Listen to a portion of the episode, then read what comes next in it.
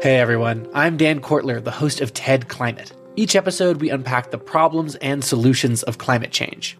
This season of the show, we're getting into some big ideas that make us optimistic about the future, like meat grown from cells and leather made from mushrooms. And the best part, we look at how building a greener future can be an upgrade instead of a sacrifice. Find and follow TED Climate wherever you're listening to this. This is a CBC podcast. Hi, I'm Bob McDonald. Welcome to Quirks and Quarks. On this week's show, does antimatter have anti gravity? Scientists check if Isaac Newton's anti apple would have fallen up. What we do is we just let them go and then look for signs of the effect of gravity. Did it pull them down or did they go up? And what's on the menu 450 million years ago? Looking at an ancient trilobite's last meal. You know, you're some sort of millimeter sized worm that burrows into the gut. You could find yourself being digested, you know, subject to sort of zombie digestion by an already dead predator. Plus, the earliest cowboys in the Americas might have been African slaves. Why a hospital superbug might not be what we thought it was, and ugly babies appreciating the less cute and cuddly infants of the animal kingdom. All this today on Quirks and Quarks.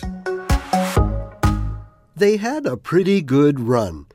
The trilobites lived and thrived in the world's oceans for a quarter of a billion years. From the dawn of complex animal life 540 million years ago to their extinction about 250 million years ago. They were arthropods, shelled creatures resembling modern roly poly bugs, some tiny, some growing to more than half a meter long. And in their nearly 300 million years, they diversified to live in every corner of the ancient world. But because they've been gone for so long, we know relatively little about how they lived, which is what makes a new find by paleontologist Per Ahlberg and his colleagues so exciting. It's a trilobite with the remains of its last meal preserved in its gut. Dr. Ahlberg is a professor of evolutionary organismal biology at Uppsala University in Sweden. Dr. Ahlberg, welcome back to Quirks and Quarks. Thank you very much. Tell me about the fossil trilobite that you studied. It's a pretty small one. This particular one's about three and a half centimeters long, and it sits inside a lump of hard rock that's formed within softer sediment that, that's been found originally in a ploughed field in, in the Czech Republic. Collected in 1908, a collector broke it open with a hammer and he could see that there was a trilobite inside. It eventually made its way into a local museum. But what's special about this one is that it's been evident for a while, you can see it when you look at the actual specimen, that there is something inside it. And you can see that there are things in there, a line of little shell fragments. And my Czech colleague Petr Kraft, who's really been the scientific leader on this, has suspected for years that this might be preserved gut content. But he's had no technique by which this could be studied without ruining the specimen, so he's just left the thing alone. So then, how did you go about investigating this uh, line of what looked like a digestive tract? Fairly recently, a new and very powerful technique of three dimensional X ray scanning uh, has been developed using a, a big electron accelerator called the synchrotron, and it worked absolutely beautifully. We were able to not just see, but actually identify near enough all of the little shell fragments that make up the gut content. shell fragments? So, what were they? Basically, it's been eating a range of, of little animals, all of which had hard but not terribly hard shells. It seems to have gone for small and fairly easily crushed prey. There are some bivalves, some clams basically in there. There are ostracods, which are little crustaceans with little like bivalve shells. They look like tiny kind of millimeter long swimming beans. These still exist today. And then there are some extinct animals as well. There are echinoderms in there. That's like starfish and sea urchins today. But it is an extinct kind of echinoderm called a stylophoran, which looks weirdly like a little armor plated electric guitar. And then uh, an entirely extinct group of animals called the hyoliths, which are just sort of cone shelled things, like little kind of ice cream cone shells with a lid at one end. So, so this is the sort of thing it's been eating. So, what does this tell you then about the lifestyle of the trilobite? Well, You get the impression of something like a you know one of those robot vacuum cleaners, but kind of animal version, just sort of motoring along on the seafloor and gobbling up whatever it's finding. We're not even sure whether this is live prey it's taking or whether it's actually scavenging dead organisms. It might be a combination of the two. What is striking though is it's been eating very quickly and an awful lot. Its gut is absolutely jam packed, which is an odd sort of thing to, to find, but we think we may have an explanation for this jam packed? You mean it was overeating a bit? Well, absolutely was overeating a bit. But here's the thing trilobites had a hard external shell, a hard exoskeleton, like arthropods today. And like arthropods today, they grew by molting. So periodically they would shed this shell and this kind of soft, but now somewhat larger trilobite would emerge and sort of puff itself up, and then eventually its new shell would harden. When you in fact look at the, the shell of the trilobite itself, you can see that there's a funny little kink in the middle where it looks as though it's just starting to come apart. So we suspect that this is sort of molting preparation. That's why it's gorging itself like this. so it's not just cracking the shells of what it's eating; it's cracking its own shell by, by overeating. Sort of like, kind of like uh, eating a huge meal and then popping the buttons of your shirt. Yes, exactly so. How was it able to crack shells within its body? Did it munch them? Because usually when you see things eating shellfish, they open the shell and eat the soft stuff inside, but you're finding the shell parts in its body. I mean, some of the prey it's been taking, like the ostracods and the hyoliths, are small enough to just swallow whole. The echinoderms are bigger and they've been crunched up, but they were probably not terribly robust. And what we have preserved in this particular specimen is a plate called the hypostome that sits on the underside of the head, and the back edge of which has a notch in it where the mouth goes. So, so there's a bit of a sort of something of a, like a kind of a blunt knife edge there. So they were probably not very powerful biters, and I think it's really a matter of just crunching up prey items that are so kind of small and, and kind of brittle that it's easy to do even with relatively inadequate jaw apparatus. But then it's just been swallowing down everything without being at all selective. Now, in addition to the digestive tract and what the trilobite ate, what else did this fossil tell you? Well, it's got all these shell fragments in the gut. When we look at them, they don't look at all like they've been etched by stomach acids. That's very unlike our own stomach, in particular, if you think about it, which is strongly acid. But it is like the guts of crabs or these curious animals called horseshoe crabs, which are like a sort of you know living fossil branch among the arthropods. And if we're seeing similar gut chemistry in these guys, it suggests that actually this style of, of food digestion without acid is something that goes way, way back among these animals. It's some sort of ancient common inheritance of this group. So that was a big discovery. Now, was there any sign that uh, the trilobite itself was being preyed upon? Oh, absolutely. Yes, indeed. Uh, this poor animal came to a very sticky end. When it was buried under a, like a couple of centimeters of mud, little worms burrowed down towards it to scavenge the remains. We find their sort of burrow tubes still nicely preserved in sediment. And what was kind of interesting there is what they've done. So they all go down towards the trilobites a few burrow into the very front of the head in front of the stomach and seem to have a jolly time there. There's a whole kind of tangle of burrows. It's an area where we would expect there to be glandular tissue, which would probably be quite tasty and easy to digest. But what they've studiously avoided is the gut itself. And that's an oddity because you think, well, you know, look, there's food in the gut. Why not, you know, go for the gut? But we suspect that the internal environment in the gut was still quite unpleasant. The digestive enzymes may still have been working. You know, you're some sort of millimeter sized worm that burrows into the gut. You could find yourself being digested, you know, subject to sort of zombie digestion by an already dead predator rather than finding food for yourself, which, of course, is not a good way to go. If trilobites were so successful living on Earth for hundreds of millions of years and they were such voracious eaters, why aren't they still around today? If I would hazard a guess, I would say that the gradual rise of things like crustaceans with better developed jaws likely caused the trilobites to become more and more ecologically marginalized. They ne- never really seem to have innovated in a serious way. So they don't ever seem to have, for example, developed serious jaws or anything like that. And that perhaps was their undoing. Dr. Ahlberg, thank you so much for your time. Well, thank you very much indeed. Dr. Per Ahlberg is a professor of evolutionary organismal biology at Uppsala University in Sweden.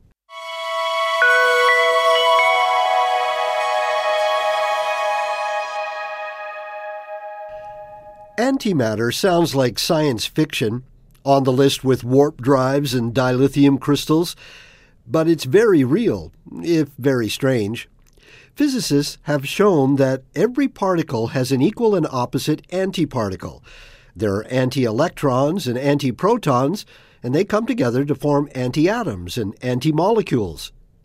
But it's enormously difficult to study antimatter because the one thing that science fiction gets right is that when antimatter touches real matter, you get a spectacular boom. And one of the things that scientists want to know is how antimatter behaves, apart from its explosive tendencies. For example, does antimatter follow the law of gravity like normal matter does? Or is there some kind of anti gravity? Well, a large international collaborative experiment at CERN in Europe has answered part of that question. Dr. Timothy Friesen, an assistant professor of physics and astronomy at the University of Calgary, was part of the team. Dr. Friesen, welcome to Quirks and Quarks. Oh, thank you so much for having me, Bob. It's a, it's a real pleasure. Now, I know you folks can make antimatter particles in these giant particle colliders, but why is it so difficult to understand how gravity affects it?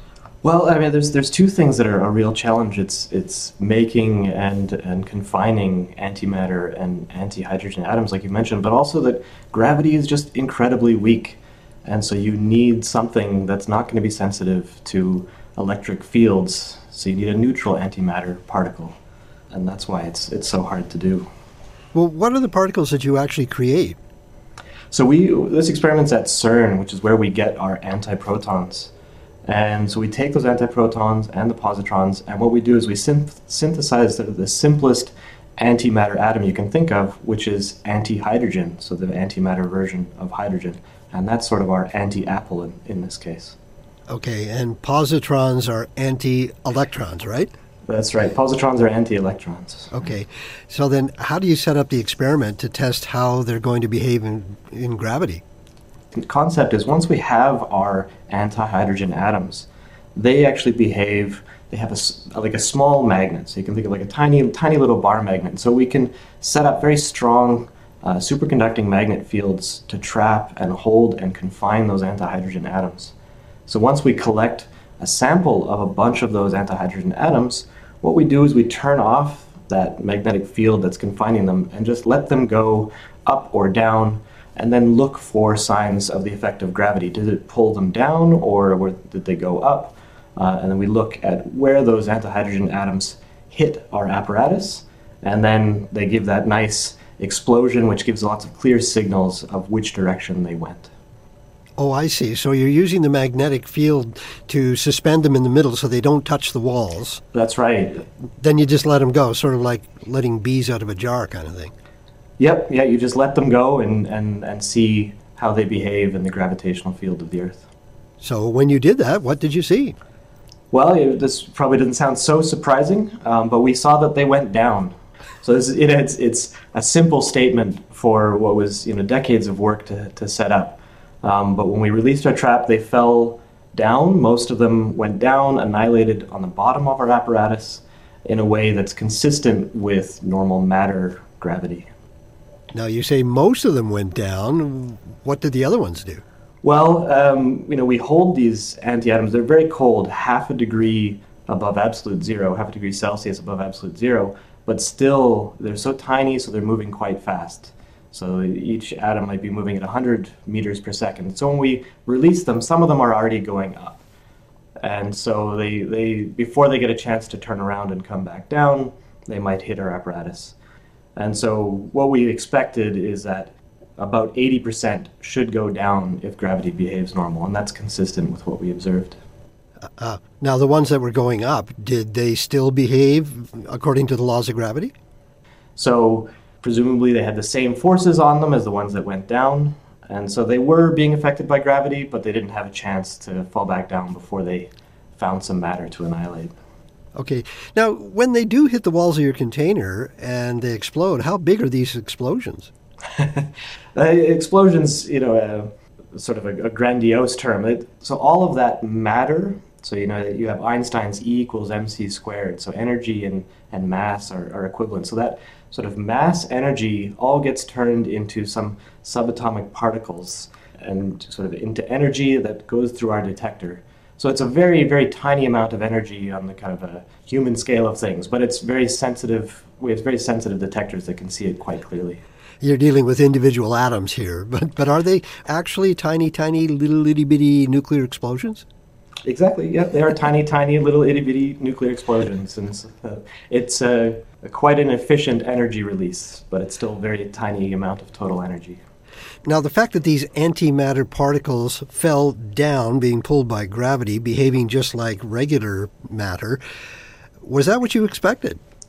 If you look at the theoretical predictions, it's very hard to construct a theory that would allow them to move up and have a sort of repulsive gravity. So, in some sense, this is this is what you'd expect at this level of precision. Now, what would it have meant if these antimatter particles had fallen upwards? Oh well, that that would have been a huge challenge for the for the theorists to deal with. But uh, we're really interested in looking at this regime because we have antimatter and we know there's issues with our understanding of antimatter and we know there's issues with our understanding of gravity. So we know there's a problem somewhere. So looking at that intersection is really interesting. There have been some predictions that it, there's a repulsive gravity, but you have to come up with some sort of new force. So it would have meant like a, a, fundamental change to the way we understand the laws of physics. You'd have to add something completely new in that we've never seen before. So why is it important to know this uh, behavior of antimatter and gravity? Yeah, so I, I think one of the biggest mysteries in physics is why we don't see antimatter out in the universe. Because we think there's this sort of perfect mirror symmetry between matter and antimatter, if you go back to the Big Bang, you would have expected the same amount of matter and antimatter to be produced.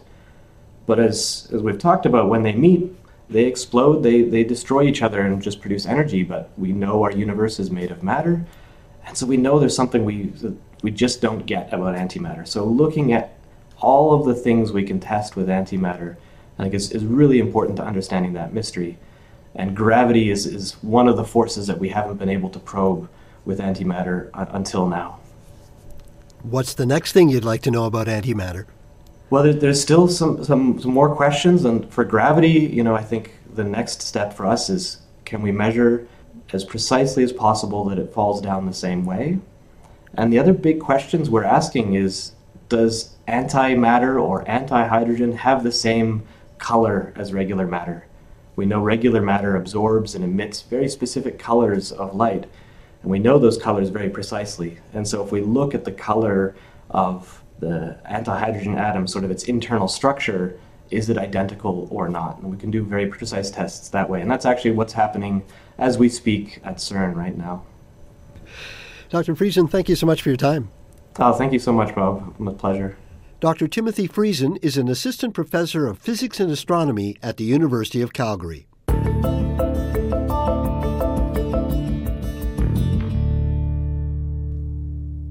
Put your mind back to the early 2000s.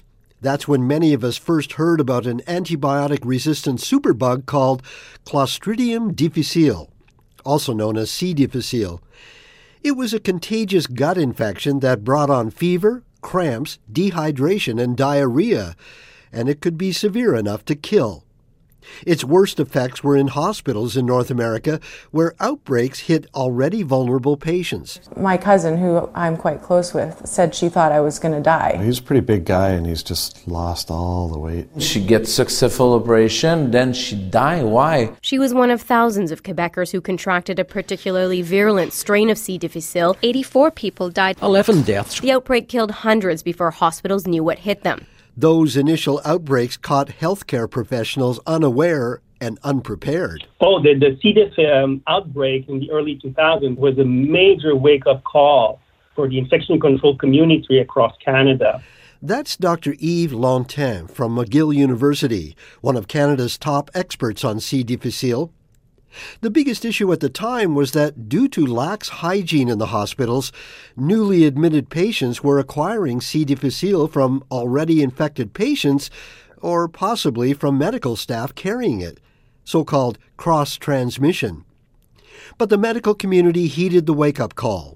According to Longtin, since about 2014, when hospitals tightened up their infection control measures, there has been a 75% decrease in C. difficile infections in hospitals across Canada. Some people would, be more half glass full and think, well, we've decreased by 75%, it's a big victory. On the other hand, other people would say that, well, it's still one of the major causes of infections in hospitals. And even though we've decreased by 75%, there's still a need to decrease it even further to make our, our care even safer. Well, a new study published in the journal Nature Medicine may finally explain the origins of the last 25% of hospital onset C. difficile infections. It turns out people may not be catching it in hospitals, they're bringing it in with them. Dr. Mary Hayden is the senior author of the new study. She's the director of the Division of Infectious Diseases at the Rush University Medical College in Chicago. Hello, Dr. Hayden, and welcome to our program. Very happy to be here. What was your first clue to the source of the C. difficile infections that hospitals couldn't stop? Uh, well, we knew that much of the transmission early on of these epidemic strains was due to cross transmission. And we knew that because of epidemiologic investigations and also because these organisms were genetically the same. They had the same genome. But we also knew that there were increasing reports of development of C. difficile infection among patients by strains that could not be linked genomically uh, patient to patient or could not be definitively linked epidemiologically. And particularly the genomics was what was really uh, cluing us into there may perhaps being another source of these infections in these patients. So, what did the fact that these bugs weren't all genetically the same suggest to you? So it was either that there was some uncharacterized or unknown, undetected source in the hospital, so an environmental source or a patient source or a healthcare worker source that was uh, unknown, but this is much less likely uh, epidemiologically. And then again, we did not have genomic evidence for that. And more likely, we thought it was because of patients uh, carrying these strains in silently, so uh, silently colonized, and then um, being exposed to some trigger. We were suspicious of antibiotic exposure exposure um, being the trigger that might then result in the patient having some change in their gut microbiota that allowed the Clostridium difficile to actually cause infection, symptoms, inflammation, etc. Mm. Well, how did you go about investigating this? So we uh, collected samples from just about every single patient who came into our medical intensive care unit over a nine month period. So it was uh, about 1,200 patients, and we collected about 4,000 samples from them. And these were rectal swab samples or um, fecal, so stool samples from these patients. And then we cultured those samples, and then when we cultured Clostridium difficile from those samples, did a whole genome sequence analysis to genetically type the organisms, and then compared those genomes uh, to see how similar they were, then using the associated epidemiologic data, so the time that the patients were in the ICU, the place they were in the ICU, try to correlate relationships between isolates and, and determine whether or not there was epidemiologic or genomic support for cross transmission of C. diff in patients who came in negative for C. diff, but then were found to be positive for C. diff later in their ICU stay. And, and was there cross transmission? we found almost no evidence, either epidemiologically or genomically, of cross transmission. These patients who developed Clostridium difficile infection while in our intensive care unit developed it typically because of um, strains that they carried into the hospital, sort of silently colonized. Um, and then there was a trigger that we still don't really understand what that trigger was in these individual uh, patients who developed then um, infection uh, from this organism that they had carried silently before. So it really seemed that this silent carriage at the time of admission was the biggest risk factor for this group of patients to develop Clostridium difficile, and very few of them acquired Clostridium difficile, and then even fewer of those who acquired the organism actually developed the disease due to cross transmission. So it was only about 1% in total who were at risk of acquiring C. diff, who we had evidence of them acquiring it by cross transmission. What went through your mind when you saw how little actual transmission occurred? So this was very exciting because this is sort of you know paradigm shifting. Typically, when we are trying to control C. diff in a, in a healthcare setting like an ICU, we focus very intensively on reducing cross transmission. So it, it, seemed as though we were doing a very good job of that. And in fact, I, th- I think we are. And there are a number of factors uh, in my unit, in the ICU at our hospital, that um, probably contribute to that to that success, and that is that all of those rooms are, are single rooms. We used a sporicidal agent routinely throughout the entire unit, so a, a, a disinfectant for environmental surfaces in that unit that was known to be active against Clostridium difficile. Um, and then we do have um, good um, hand hygiene. We we have uh, routine hand hygiene monitoring. So I think all of those things probably reduce the cross transmission to uh, a, a, pretty low level. And so what we're left with mm-hmm. are these residual cases of infection that develop, and uh, we really have to think of new ways of preventing those. Mm-hmm. So, if the majority of these patients already had C. difficile in their bodies when they entered the hospital, why did it suddenly make them sick? So that is a million dollar question. There's some trigger that occurs, and we're not sure what that trigger is. We, we suspected that it was going to be antibiotic exposure. When we looked at that carefully, we could not prove that in this study, perhaps due to the small number of patients who did become sick with C. difficile, as well as the large number of patients who received antibiotics. It was just hard to tease the groups apart. But it was probably some combination of, you know, exposure to antibiotics, exposure to other uh, new medications and procedures, the underlying illness that put the patient in the ICU in the first place, and then the changes in the patient's immune response, and then to their C. difficile, all in combination that allowed then the C. diff to develop into an infection but that's certainly you know an area of uh, intensive investigation. Is what you're seeing in your study likely what's happening with C. difficile in other hospitals?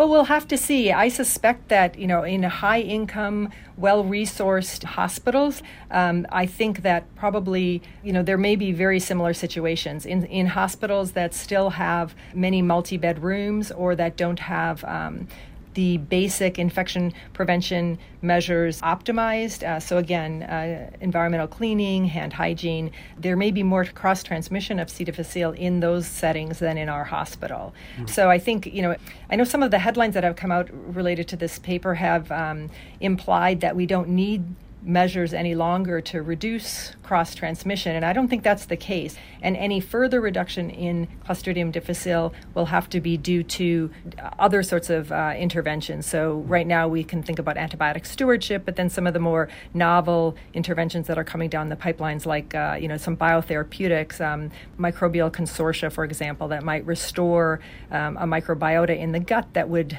you know resist colonization by C. diff or would uh, not allow C. difficile to expand or to produce enough toxin to cause disease. But those are, uh, there are a couple that are FDA approved in this country now, but uh, for the most part, not widely available yet. Dr. Hayden, thank you so much for your time. Thank you. Dr. Mary Hayden is a professor and director of the Division of Infectious Diseases at the Rush University Medical College and the director of clinical microbiology at Rush Medical Laboratories in Chicago. I'm Jordan Heath Rawlings, host of The Big Story. For six years now, we've been telling one story a day, every one of them about something that matters to Canadians. This spring, though, we're going deeper. The Big Story presents Pay Dirt, the inside story of Ontario's Greenbelt scandal. From political games to stag and doe parties, endangered species RCMP investigations, and Las Vegas massages, you will hear the full story. The Big Story presents Pay Dirt New episodes every Monday, and you can get them all by following The Big Story wherever you get your podcasts. I'm Bob McDonald, and you're listening to Quirks and Quarks on CBC Radio 1. Coming up later in the show, a new book looks at ugly babies. They're not cute and cuddly, but these infant animals can be fascinating baby animals can be at once some of the most vulnerable animals on the planet and at the same time some of the most powerful. Cows and cattle ranching may seem like the most American things ever. Or at least that's what Hollywood westerns would have you believe. But 600 years ago, no Longhorns or Holsteins roamed the North American continent, or anywhere else in the Western Hemisphere for that matter. It's thought that the first cows in the Americas arrived in the Caribbean islands on one of Columbus's voyages in the late 15th century. They were eventually brought to Mexico when Spanish colonization expanded to that region.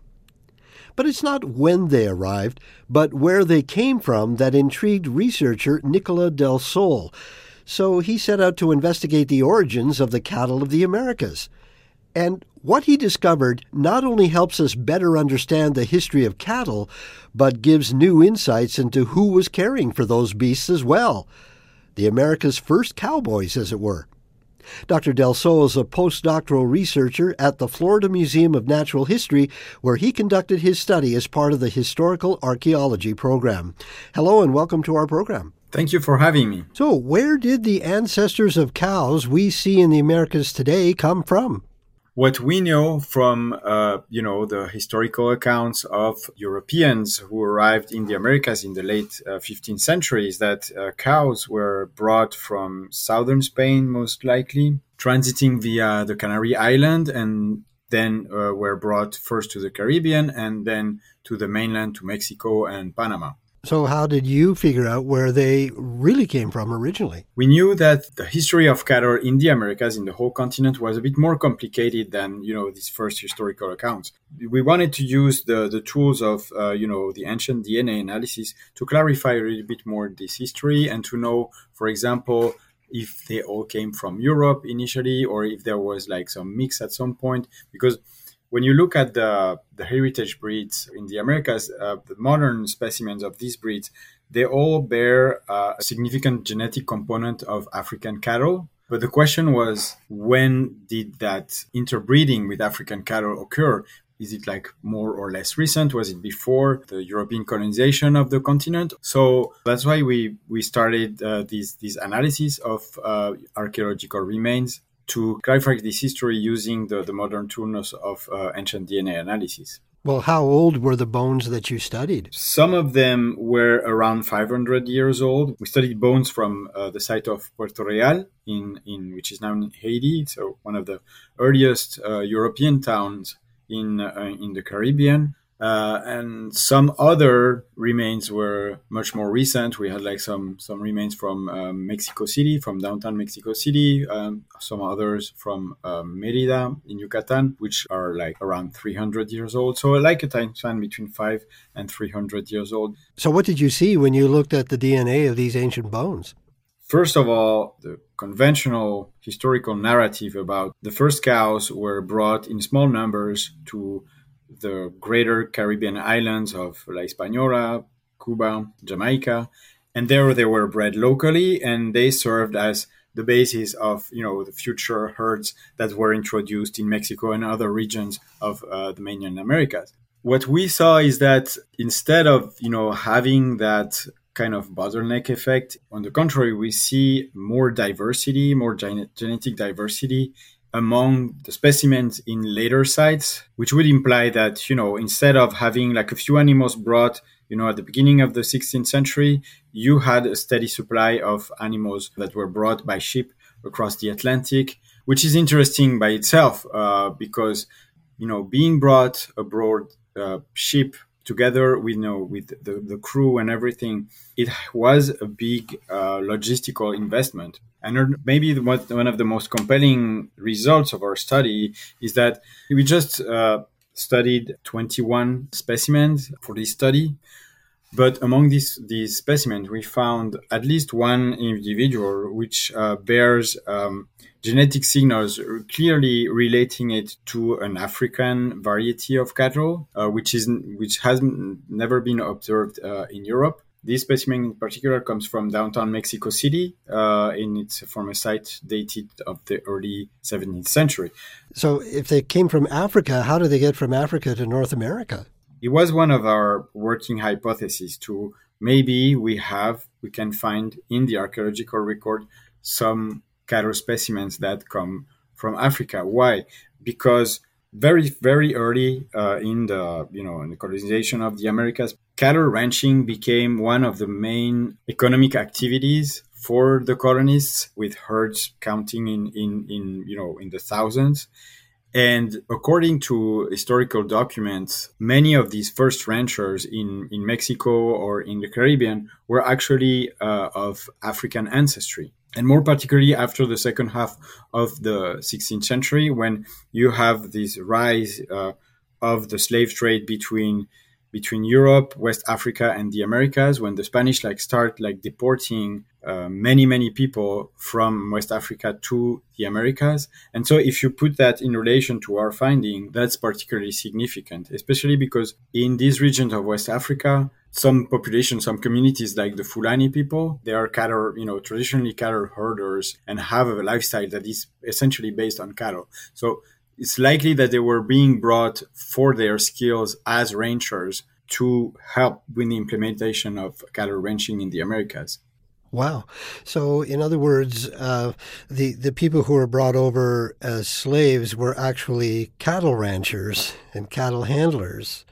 Yes, many of the cattle ranchers were actually of African descent. Yeah, exactly. How surprising was it for you to see how uh, American cows had African origins?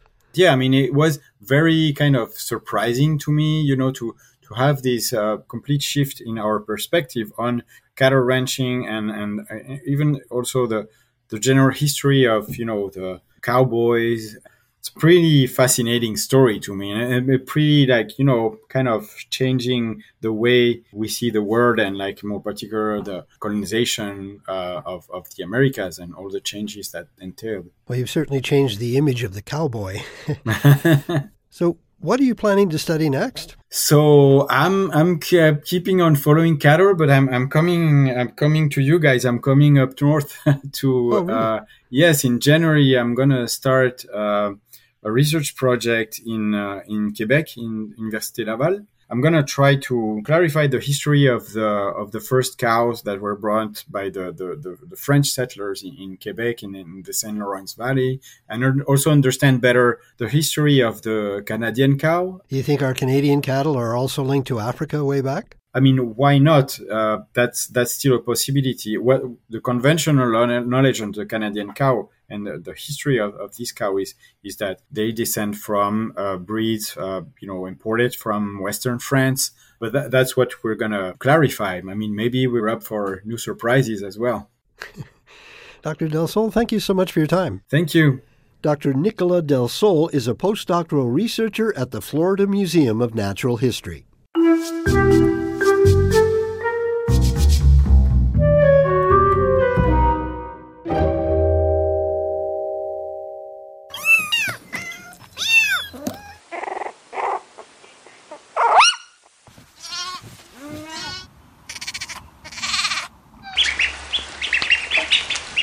Baby animals. Their big eyes, their soft, downy fur, their chunky limbs that make us go, aw. It all combines to cause the intense need to cuddle and protect them. But not all of the babies in the world are the stuff of Hallmark cards. Some are tiny specks that travel with ocean currents. Others lay dormant in your garden as larvae the size of a grain of rice. Some baby animals make delicious feed for our pet reptiles, and some are a good alternative protein source for humans. So there is good reason to pay attention to them. As scientist and author Danna Staaf puts it, most animals on Earth are babies. They come in all shapes and sizes. And some babies look so different from their adult forms that scientists have mistaken them for an entirely different species of animal.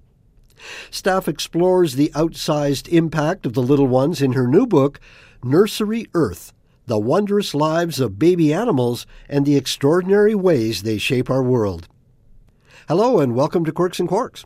Thank you so much. It's great to be here. What inspired you to write a book about some of the less cute and cuddly babies of the animal kingdom? I started out as a young child loving all the cute ones. And then as I sort of matured in my scientific career, I started to learn about all of the other babies in the world, all of the caterpillars and all of the maggots. And I think what really crystallized it for me was a summer course that I took when I was in graduate school.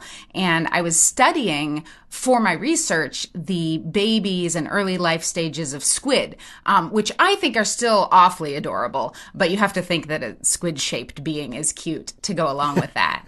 and um, and to learn more about how to study these tiny little marine babies, I took a summer course at Friday Harbor in Washington State that was all about marine babies, so the babies of animals that live in the ocean, and it was like going to outer space and meeting a bunch of aliens aliens. That's how weird a lot of these babies were. And I think that was kind of the seed or the egg, if you will, of what turned into this book. Well, what are some of the challenges of studying these early parts of the animal's life cycle, especially when they're living in the ocean and they look so different from their parents? Yeah, it can be really tricky because partly just for the raw size. Um, I mean, if you think about it, even taking care of a baby human, if you're asked to care for a newborn, there's all of these considerations that you have to take into account that you don't worry about if you have a toddler or an older child. Um, they're physically fragile. You want to make sure that they don't suffocate, that they get enough to breathe, that they get enough to eat. And all of that stuff is the same for babies of other species. So these tiny little baby squid or baby sea urchins or whatever it is, they need a space that is safe for them where they're not going to get caught in a water filter uh, or something that you wouldn't worry about with keeping a larger animal in an aquarium. And then figuring out what to feed them is often a big trick and was really one of the biggest challenges that we had with the squid babies that they are so small they can't eat the same things as the adults do and there isn't like a bottle of squid milk to feed them.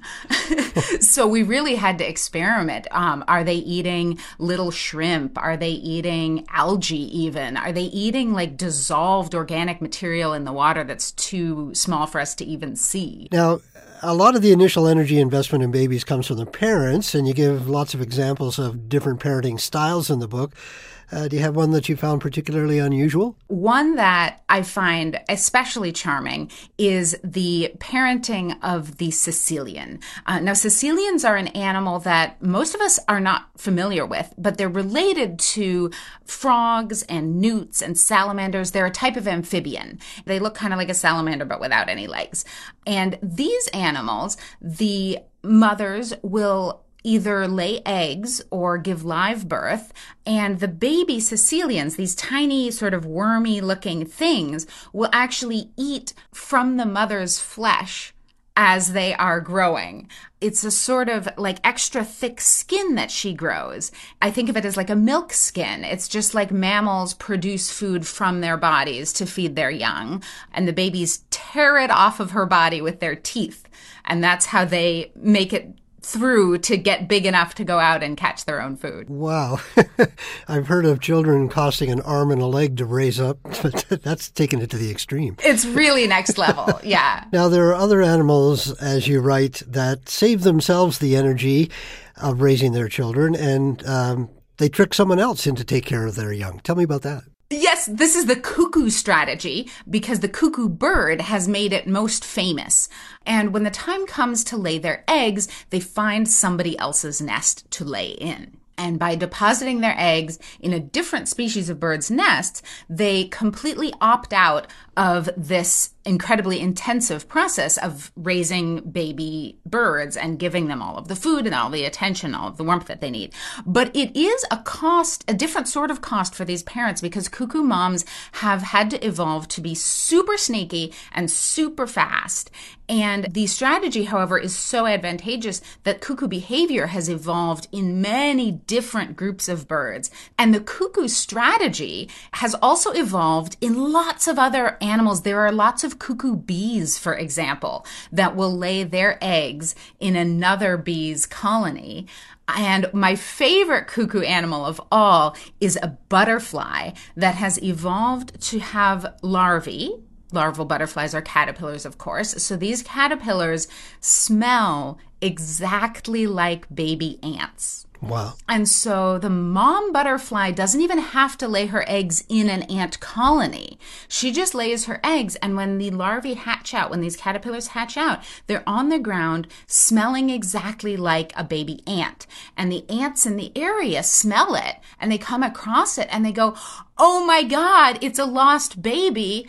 Alert, alert, bring the baby ant home and they pick up the caterpillar and bring it back to their nest, to their colony, where the ants raise the baby butterflies as their own babies. One thing that's clear after reading your book is how sensitive young animals are to changes in their environment. Tell me about some of the environmental cues that are important to baby animals. It's something that I really learned as I was researching the book and just found that I couldn't emphasize enough. It's really the the central message of development as scientists now understand it that every animal is developing with a combination of nature and nurture. There's never just one of those things. There's always a genetic component to how an animal is a baby animal is going to build its body as it grows and there's always an environmental component. So, from the very beginning in the egg to hatching from an egg or being born, if it's a species with live birth, they're taking in information from the environment. And some of these critical cues are very basic things like temperature, the amount of sunlight, the amount of oxygen in the air or in the water so that they can build their body to take advantage of whatever the situation, whatever the environment they're being born into is. And in some cases, it's uh, it's different sort of things that are very specific to the situation, like what sort of food they're being fed, is then going to f- sort of shape their whole body and all of the bacteria and microbes in their gut, so that then they'll be able to digest those foods as they grow later in life. And we know that we humans are changing the environment. So, how's that affecting the babies of the world? One of the interesting ways that it's doing that is through a couple of impacts of climate change, both changing temperature and in the ocean, particularly something called ocean acidification. As the carbon dioxide in the air increases, it gets dissolved and exchanged with the carbon dioxide in the water. And as it dissolves into the ocean, it creates a situation where there's an increased acidity in the ocean. And it's a fairly small amount compared to like a bowl full of lemon juice, for example. Um, but it's a fairly significant amount, especially for babies, which, as we've been talking about, there's, they're very tiny and they're very sensitive to small changes. And so, baby ocean animals, marine larvae, are very sensitive to these small changes in ocean acidification and they're sort of they've sort of become the bellwethers or the canaries in the coal mine for how slight increases in acidity will affect how animals in the ocean can build things that are hard that can be eaten away by acidity or difficult to build when the ocean is acid like a skeleton, whether it's an internal skeleton, which a baby sea urchin has. They have these little rods that hold their body in the right shape, and those little rods are more difficult to build and end up being built less well in a situation with increased acidity. Or if it's a baby seashell, like a sea snail or a clam or a mussel or an animal that needs to build its shell, when they're very tiny and they're just starting to build that initial shell, it's extremely sensitive to any increases in acidity and they'll have a harder time making their shell or keeping it from dissolving even. Mm-hmm. Now, one of the uh, other stories that struck me uh, in your book is uh, the other way around how baby creatures can shape their environment. And you give the example of the black soldier fly larva. Tell me about that. Yes. So this is really, um, really cool to me. I love this, this sort of duality that baby animals can be at once some of the most vulnerable animals on the planet and at the same time some of the most powerful. And a lot of it comes back to this voracious appetite that they have. Baby animals need a huge amount of energy. They're getting bigger. They're building a new body. They're building an adult body. And that means they need to eat so much. And in particular, insects like butterflies and like flies, they spend most of their lives as larvae, many of them and they are doing most or even all of their eating as larvae. Now, the black soldier fly larvae have gotten a lot of attention from the scientific community because not only do the larvae of this particular species eat a lot, but they will eat almost anything. I was talking to a researcher who studies these black soldier flies and has developed a lot of the techniques for keeping them. And he was explaining that they will consume pretty much anything. They'll go through compost, they'll go through animal waste very fast. They'll go through dead animals. Um, he report, he was telling me one little story of a vat of these black soldier fly larvae, and he had seen a dead bird, a, the carcass of a dead bird in there. And the next time he looked, it was just completely gone. So they'll they'll scavenge anything, and that has become an incredibly useful talent that humans have been developing. Like, hey, if we can use these to process, for example, the large amounts of animal waste that a lot of farms produce, which is more than can be used for fertilizer, um, and if these black soldier fly larvae can process it, they actually produce their own waste. Uh, there's less of it, and it's actually better fertilizer because by eating it and processing it, the fly larvae have actually cleaned out a lot of the bacteria like E. coli that would make it sort of a risky thing to use as fertilizer on crops grown for human food. And they've taken out a lot of the water, which is what makes it heavier. So the what we call frass or the poop of the fly larvae becomes light and relatively safe and easy to transport and a better fertilizer. Now you researched a lot of different kinds of babies, uh, from larvae, plankton, chicks, kangaroo joeys. Is there any baby animal that you find particularly impressive? There is. And for this, we have to go back into the ocean where the water is full of tiny little babies of pretty much every adult marine creature out there. Like pretty much everything that lives on a coral reef or in a kelp forest or even in tide pools. Actually, the first part of its life is usually floating free in the plankton, drifting around on ocean currents. And in all of these planktonic larvae, there's one form that I especially love, and it's called a trochophore. It's really tiny. It's like a little spinning top um, that uh, usually you can't really even see without a microscope. And I think what I love about these little spinning tops so much is that they have evolved in multiple adults. So if you look at a little trochophore, this tiny little spinning top, and it's got like a little skirt of cilia all around it, which are little hairs that it uses to gather its food. And if you keep it in a laboratory, some trochophores are going to grow up to become really beautiful marine worms. Uh, worms in the ocean are not like earthworms in your garden. They are colorful. A lot of them have uh, tentacles that look like Christmas trees. They some of them look like dragons moving through the underwater. They're very beautiful, and uh, they all start as these tiny little spinning trochophores. And then some of those trochophores are actually going to grow up to become marine snails. Some of the most beautiful seashells that you can think of starts out as a trochophore, and I think that's why I love them so much. Is that clearly over time evolution has arrived at and honed this form that's just just exactly what it needs to be. It's basically a mouth and a stomach and the means for getting food and just enough ability to swim that it can adjust a little bit where it's going in the ocean currents and it can get what it needs as it grows up and becomes all of these different marine forms. You say in your book that most animals in the world are babies. Uh, what's the most surprising thing you learned in researching your book? I think that the biggest surprise in researching this was how similar babies of wildly different adults are. And I don't mean visually, although there is that example of the trochophores that I was talking about where they're surprisingly visually similar. But the surprise is how similar animals are in developing and building a body. This realization that every single animal, whether it's a snail or a bird or a snake or a caecilian or even a human, we all start as a single cell and we have to divide and divide and divide and build ourselves into a body that has organs and tissues and an ability to move around. And it's amazing to me that the babies of all of these different animals use for example almost all of the same genes like the the genetic underpinnings of building limbs whether they're going to be wings or arms or flippers are all conserved. And the way that an animal builds a gut with a mouth and a place to digest food, that's all the same too.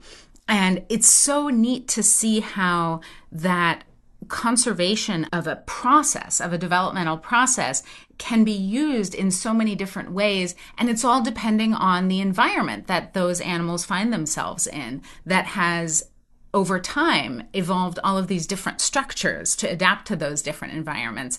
But the, the central process of building a body out of a single cell is very similar. And how the babies can grow brains eventually to take in the wonder of it all dr staaf thank you so much for your time thank you so much for having me danna staaf is a scientist artist and author of the book nursery earth the wondrous lives of baby animals and the extraordinary ways they shape our world